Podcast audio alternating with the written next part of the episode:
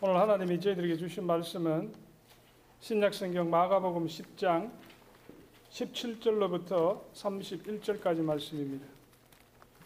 예수께서 길에 나가실새 한 사람이 달려와서 꿇어 앉아 묻자오되 선한 선생님이여 내가 무엇을 하여야 영생을 얻으리이까? 예수께서 이르시되 네가 어찌하여 나를 선하다 이르느냐? 하나님 한 분 외에는 선한 이가 없느니라 내가 계명을 안 하니 살인하지 말라 간음하지 말라 도둑질하지 말라 거짓 증거하지 말라 속여 취하지 말라 내 부모를 공경하라 하였느니라.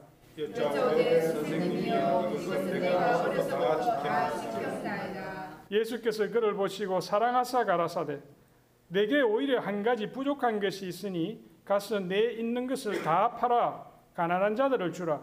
그리하면 하늘에서 보화가 내게 있으리라 그리고 와서 나를 쫓으라 하시니 그 사람은 재물이 많은 고로 이 말씀을 인하여 슬픈 기색을 띠고 근심하며 가니라. 예수께서 둘러보시고 제자들에게 이르시되 재물이 있는 자는 하나님의 나라에 들어가기가 심히 어렵도다 하시니 제자들이 그 말씀에 놀라는지라 예수께서 다시 대답하여 가라사대 얘들아 하나님의 나라에 들어가기가 어떻게 어려운지 약대가 바늘기로 나가는 것이 부자가 하나님의 나라에 들어가는 것보다 쉬우니라 하신대 제자들이 심히 놀라 서로 말하되 그런즉 누가 구원을 얻을 수 있는가 하니? 예수께서 저희를 보시며 가라사대 사람으로는 할 수 없으되 하나님으로는 그렇지 아니하니 하나님으로서는 다 하실 수 있느니라 베드로가 여자와 가로되 보소서 우리가 모든 것을 버리고 주를 쫓았나이다 예수께서 가라사대 내가 진실로 너희에게 이르노니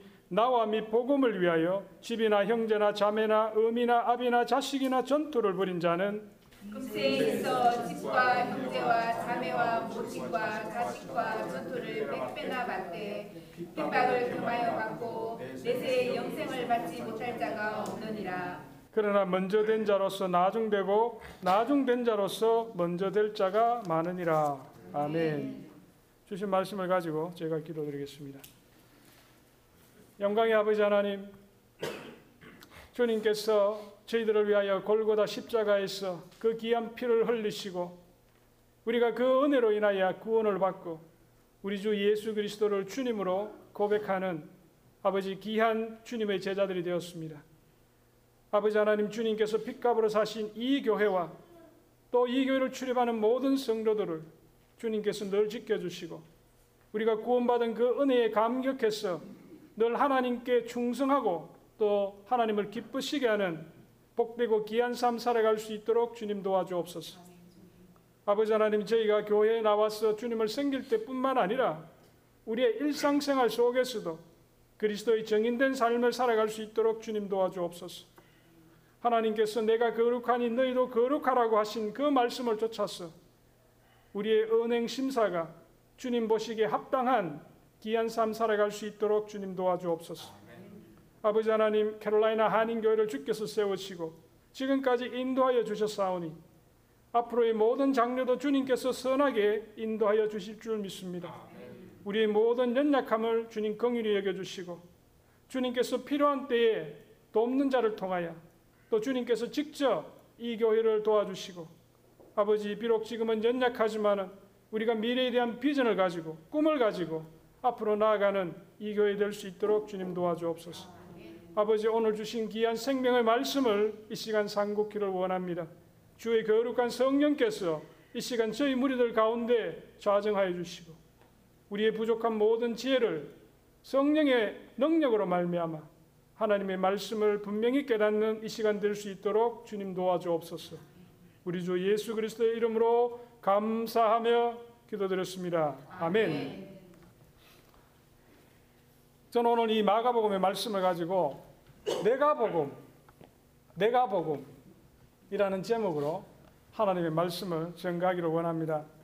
예전에 아르헨티나의 후안 카를로스 오르티즈 목사님이라는 분이 계셨는데 이 목사님이 쓴 책 중에 제자입니까? 제자입니까? 라는 제목의 책이 있었습니다. 이 책이 한동안 한국에서 번역돼 가지고 오랫동안 스테디셀러로 아주 많이 팔렸습니다. 이 제자입니까? 라는 이 책의 내용 중에 보면요. 제5복음이라는 그런 말이 나옵니다. 제5복음. 우리가 잘 알다시피 신약 성경에 복음서가 네 권 있잖아요. 사복음입니다. 마태, 마가, 누가, 요한복음 이 사복음서가 있는데 이 목사님은 제5복음이 있다는 것입니다. 그 복음의 이름이 내가복음입니다. 내가복음. 무슨 말이냐면은 우리가 주님의 말씀을 성경을 통해서 보다 보면은 그 말씀 중에 우리에게 은혜가 되는 말씀이 있습니다. 우리에게 힘이 되고 격려가 되고 그런 말씀은 우리가 아주 좋아하고 애용하고 암송하고 늘 자주 보지만은 주님이 하신 말씀 중에 우리가 듣기에 거북한 내용이 있습니다. 우리 안에 있는 재성을 지적하시는 그 말씀을 우리가 대할 때가 있습니다. 그럴 때 우리는 그 말씀을 예수 무시합니다. 우리가 가진 내가 복음에는 주님이 우리의 죄성을 지적하고 우리의 고쳐야 할 부분을 말씀하실 때에 우리가 그 말씀은 내가 복음에는 없는 거예요. 그래서 우리는 내가 복음을 자주 봅니다. 하나님의 말씀을 온전히 받아들이지 못하고 내한테 맞는 그 말씀만 우리가 가려서 보는 바로 그것을 두고 이 목사님은 내가 복음이다 그렇게 말씀하신 것입니다. 오늘날 우리 한국 교회가 천만 성도를 자랑합니다. 그리고 세계에서 미국 다음으로 두 번째로 선교사를 많이 파송한 나라. 그리고 세계 수많은 교회 가운데서 가장 큰 교회가 한국에 있습니다.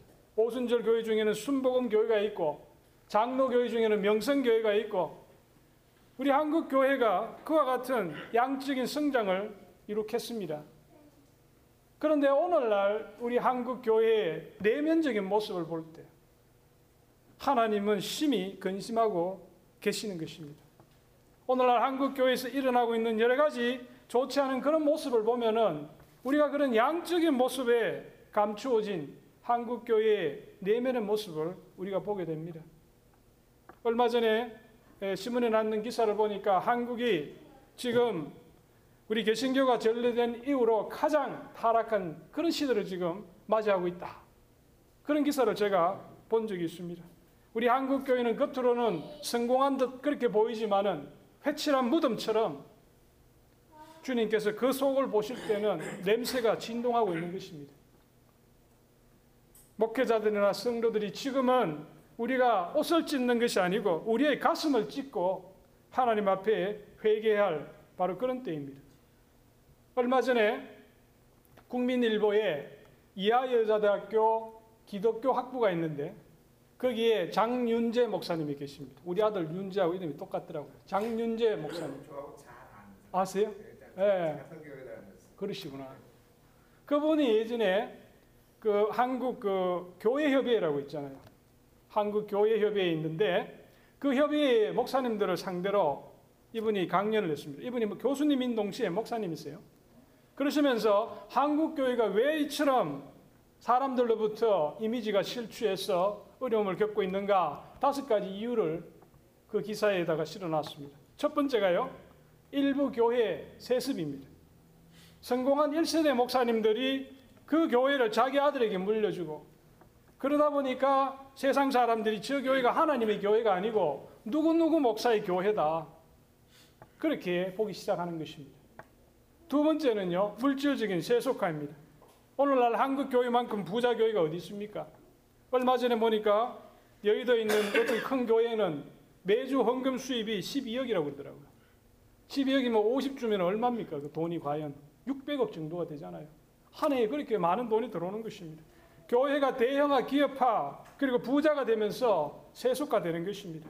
교회가 하나님의 뜻대로 운영되는 것이 아니고 사람들의 이런 생각을 가지고 사람들이 이기적인 그런 동기에 의해서 교회가 운영된다는 것입니다. 무슨 학교를 설립하면 그 학교의 이사장은 자기 친인척으로 세우고 온갖 종류의 그런 비리들이 일어나고 있습니다. 세 번째는요, 도덕 불감증입니다. 이 교수님의 말씀에 따르면은 지금 한국에 가짜 미국 박사 학위를 가진 사람이 968명이 있는데 그 중에 45%가 신학 박사라고 그럽니다. 그런데 그렇게 학위를 가짜 학위를 받은 목사들이 그 강단에서 정직하게 살라고 성도들에게 말을 하는데 어느 성도가 그 진실을 안다면은 그 목사의 말대로 정직하게 살 사람이 누가 있습니까? 네 번째로는요, 일부 교회의 잘못된 선교 및 전도 방법입니다. 그리고 마지막으로는 종교가 생활화되지 못하고 또 생활이 종교화되지 못하는 바로 우리의 삶이 신앙과 이중적으로 동떨어진 그런 삶을 살고 있다는 것입니다. 성도 여러분, 우리 한국 교회는 지금 영적으로 어떻게 보면 혼돈의 시대입니다. 무엇이 진리고 무엇이 거짓인지 우리가 확연히 분간할 수 없는 그런 시대를 우리가 살아가고 있습니다. 이런 때일수록 우리는 성경을 통해서 우리 자신의 내면을 들여다보고 또 우리가 살아가고 있는 이 시대의 징조를 우리가 바로 볼 수 있어야 됩니다.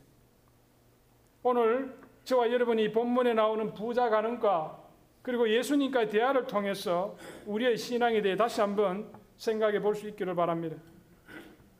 본문에 나오는 이 사람, 오늘 마가복음에는 이 사람이 관원이라고 되어 있는데 지금 공간복음에 보면 똑같은 사건이 공간복음 마태, 마가, 누가복음에 다 기록이 되어 있습니다. 그 내용을 추려 보면요, 이 관원은 젊고 부자에다가 관원이었다는 것입니다.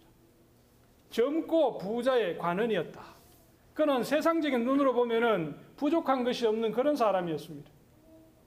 그런데 그의 마음 속에는 남들이 알지 못하지만 그의 마음 깊은 곳에는 영적인 고민이 있었습니다.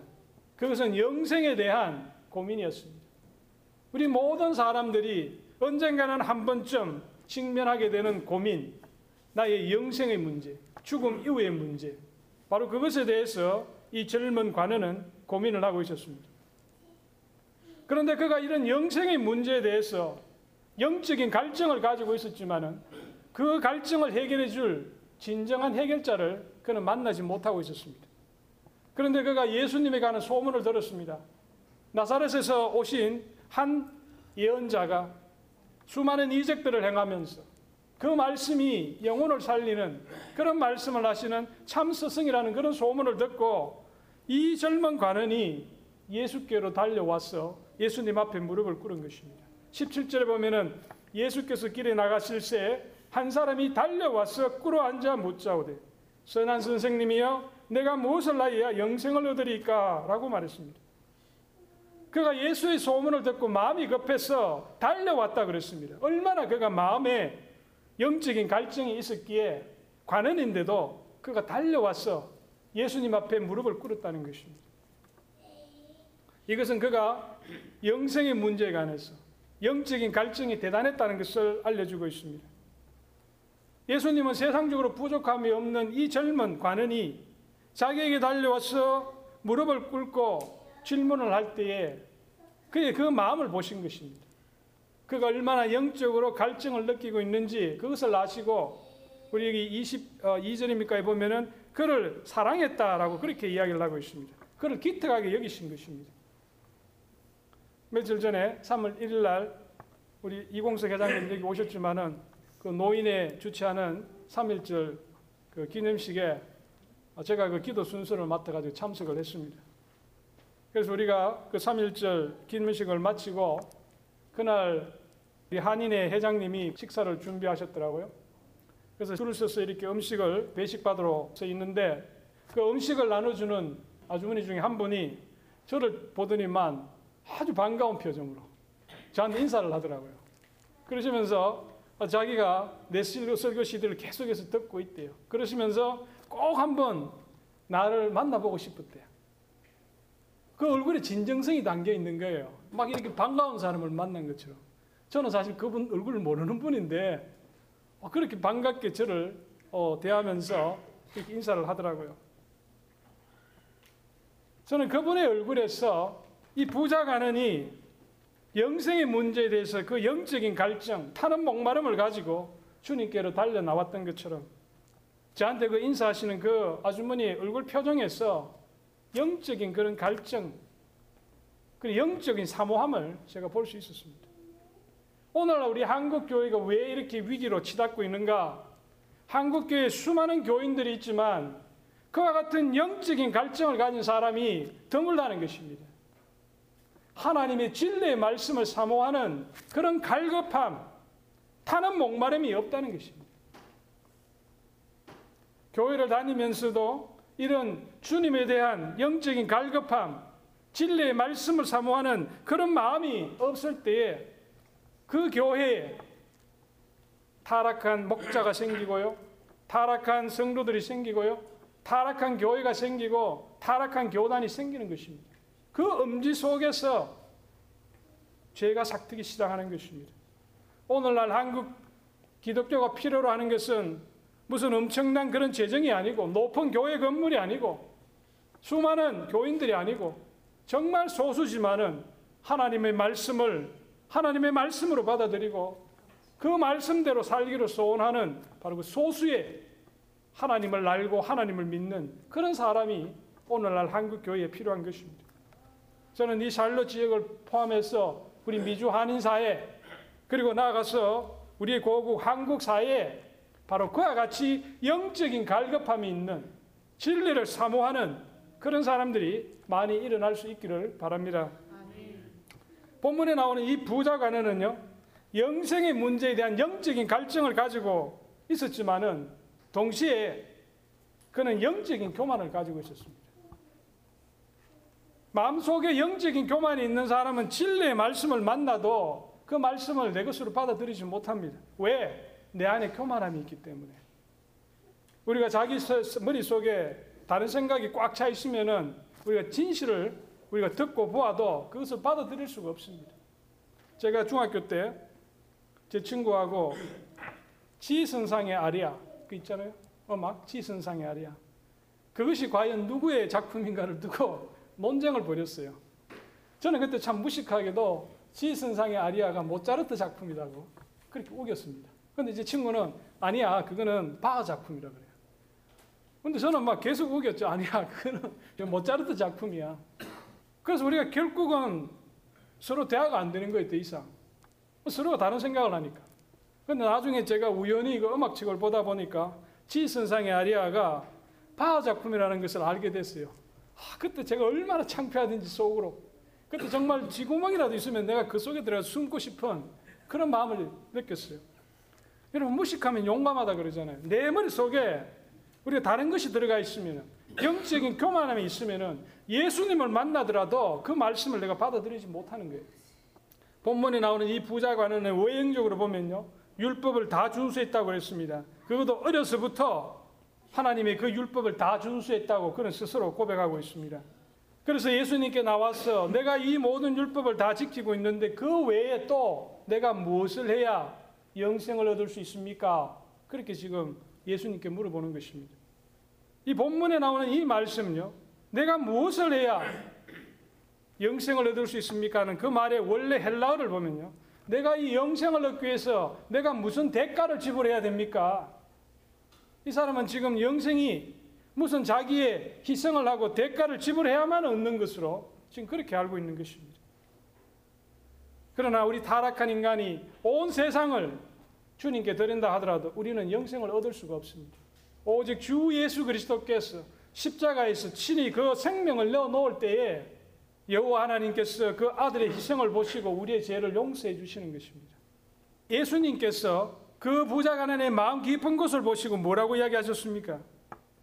네가 가진 재산을 모두 팔아서 가난한 자들에게 나눠주고 나를 따르라. 부자 가난은 주님의 이 말씀에 아주 큰 충격을 받았습니다. 아마 예수님께서 네가 가진 재산의 절반 좀 뚝 떼주고 그리고 나를 따르라 그랬으면 한번 고민을 해봤을 텐데 이 부자라고 있습니다. 돈이 많았습니다. 그러니까 돈의 힘을 아는 사람입니다. 그런데 자기가 가진 그 모든 재산을 다 주고 따르라고 하니까 이 부자 가난이 근심이 생기는 거예요. 걱정이 생기는 것이에요. 그래서 슬픈 기색을 하고 근심하며 돌아갔다. 그렇게 기록을 하고 있습니다. 여러분들이 만약에 부자 관원이었다면 여러분들은 어떻게 행동했을 것 같습니까? 예, 주님. 제가 다 정리하고 주님 따르겠습니다. 과연 여러분들 중에 얼마나 그와 같이 단호하게 여러분들이 가진 모든 것을 다 버려두고 주님을 따를 수 있을지. 그런데 여러분, 예수님께서 이 청년에게는 가진 재산을 다 팔고 자기를 따라오라 그렇게 이야기를 했습니다. 그런데 우리가 알다시피 우리 성경에 보면 삭개오라는 사람이 있잖아요. 그런데 삭개오라는 사람은 그가 가진 재산을 다 가난한 자들에게 나눠주겠다고 한 게 아니고 내 재산의 절반을 팔아서 가난한 자들에게 나누어 주고 앞으로는 토색질하지 않겠다. 그렇게 말씀합니다. 그럴 때 예수님께서 구원이 이 집에 이르렀다. 그렇게 이야기를 하시잖아요. 예수님이 어떻게 해서 이렇게 두 가지 다른 말을 하셨을까? 부자 가난에게는 왜 이렇게 심한 말을 하시고 삭개오에게는 반만 재산을 떼줘도 구원이 이 집에 이르렀다고 그렇게 말씀하셨을까? 예수님은 그 사람의 내면을 보시기 때문에 이 부자 가련의 그 내면에는 영적인 교만이 있었기 때문에 삭개오는 하나님 앞에 주님 앞에 겸손했기 때문에 바로 그것을 두고 말씀하셨을 것입니다. 얼마 전에 제가 그 이태석 신부님 아시죠? 지난번에 TV도 한국 TV에서 방영을 했는데 그 울지마 뭐 톰즈 해가지고 이태석 신부님 그걸 제가 얼마 전에 봤는데 어 제가 그 다큐멘터리를 보면서 참 마음에 찔림을 느꼈어요. 그분도 하나님 따르는 목회자고 저도 보면 목회자인데 그분도 나이 들어서 신부가 되셔가지고. 그래도 그분이 의사잖아요 의사.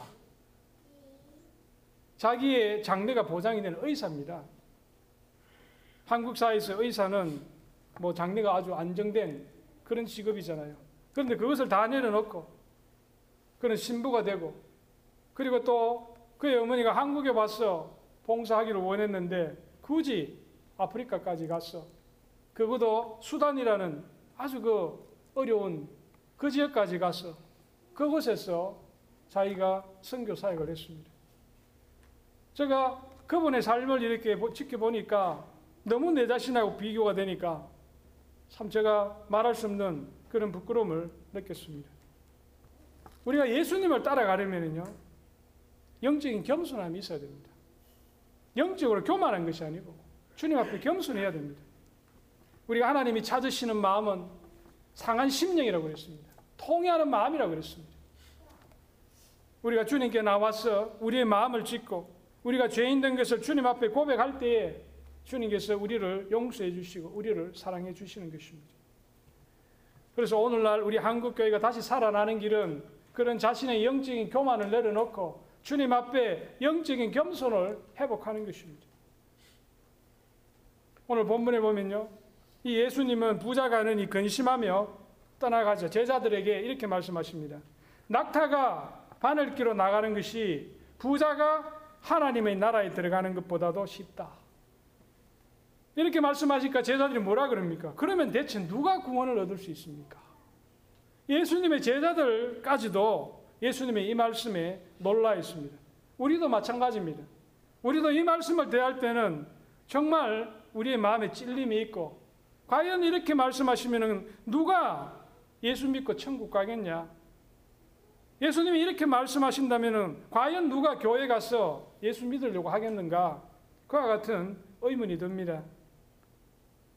예수님의 이 말씀은 부자 관원에게만 이런 근심거리가 아니고 오늘날 우리도 이 말씀을 읽을 때마다 우리 마음에 무엇인가 마음속에 찔리는 바가 생기는 것입니다. 대부분의 사람들이 이 말씀을 대하면 못 들은 것처럼 아니면 이 말씀을 읽을 때는 많이 읽은 것처럼 그렇게 넘어갑니다. 왜? 마음속에 담고 있으면 부담이 되니까. 바로 이것이 내가 보고면은 없는 내용인 것입니다. 사람들은요, 이 부자 가는처럼 마음속에 다 한 가지씩 우상을 가지고 살아갑니다. 이 부자 가는은 재물이 자기 마음의 우상이었습니다. 그러나 어떤 사람에게는 꼭 이 재물이 아니더라도 자기의 명예가 될 수 있고, 자기의 지위가 될 수 있고, 자기의 가정이 될 수 있고, 자기의 지식이 될 수가 있고, 우리는 마음속에 무엇인가 한 가지 이상씩 우상을 가지고 살아갑니다.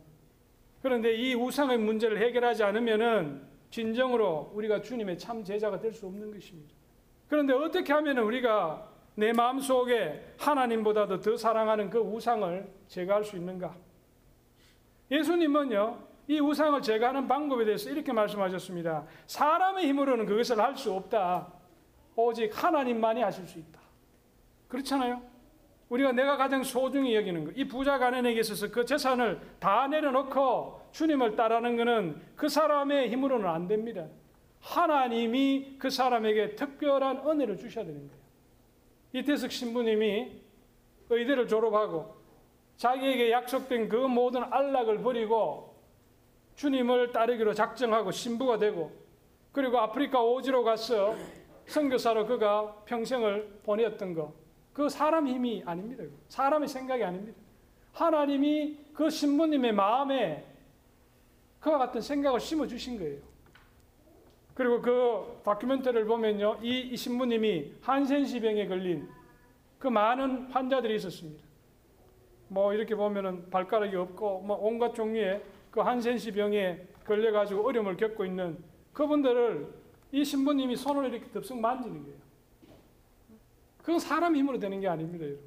하나님이 그 신부님에게 그와 같은 마음을 주신 거예요. 그 믿음을 주신 거예요. 그 어머니가 그 아들이 이제 신부가 되겠다고 했을 때 막을 수가 없잖아요. 아이가 잘못된 길로 가는 것도 부모가 잘 막지를 못하는데 하나님을 위해서 선한 일을 하겠다고 하는데 어떻게 그 어머니가 올바른 사람이라면 그걸 막을 수가 없잖아요. 그런데 이 어머니 마음에는 그래 네가 신부가 되더라도 그러면은 나중에 한국에 와서 봉사했으면 좋겠다. 그런데 이 신부님은 자기 마음에 수단에 가서 아프리카로 가서 섬겨오고 싶은 그런 마음이 있는 거예요. 하나님이 주신 마음입니다. 사람의 힘으로는 그게 되지 않습니다. 오늘 본문에 보면 예수님이 이렇게 말씀하시지 않습니까?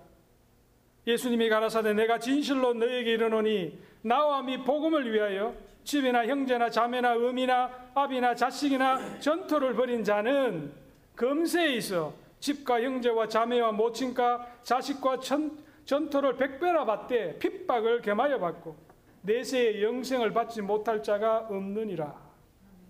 아마 여러분들이 그 이태석 신부의 울지마 톰스 그 다큐멘터리를 여러분이 오늘 보시고 또 아니면은 오늘 집에 들어가셔서 이 마가복음 10장에 예수님의 이 말씀을 여러분들이 곰곰이 읽고 난 다음에 아마 여러분들 마음속에 찔림이 있을 거예요.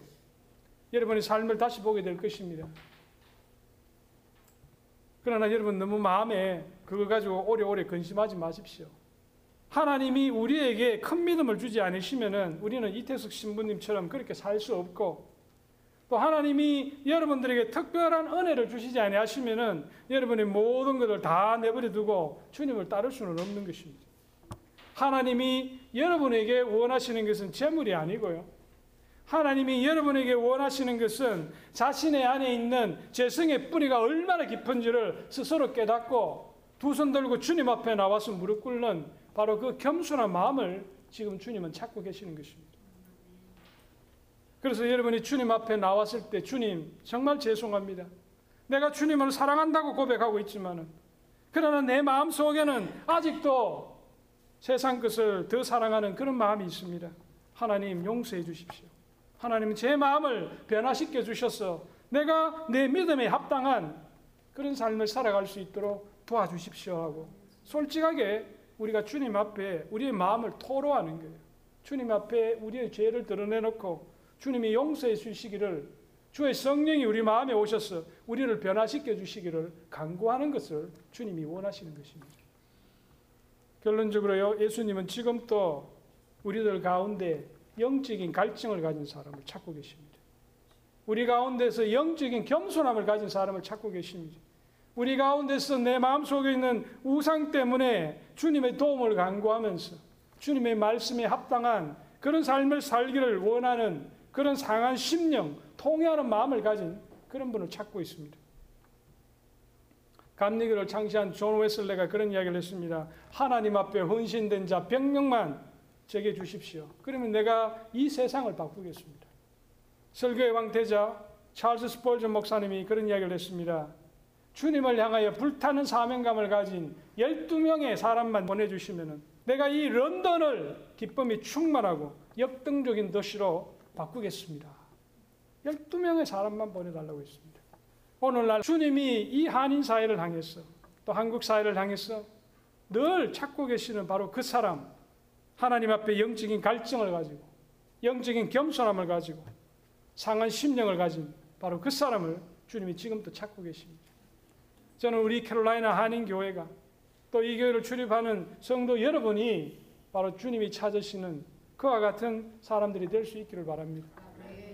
그래서 우리가 가지고 있는 이 내가 복음을 내려놓고 주님께서 말씀하시는 오늘 마가복음 10장의 이 말씀을 내가 온전히 받아들일 수 있도록 주님 앞에 우리의 모든 상한 심령을 가지고 나아갈 수 있는 저와 여러분이 될 수 있기를 바랍니다. 기도하겠습니다.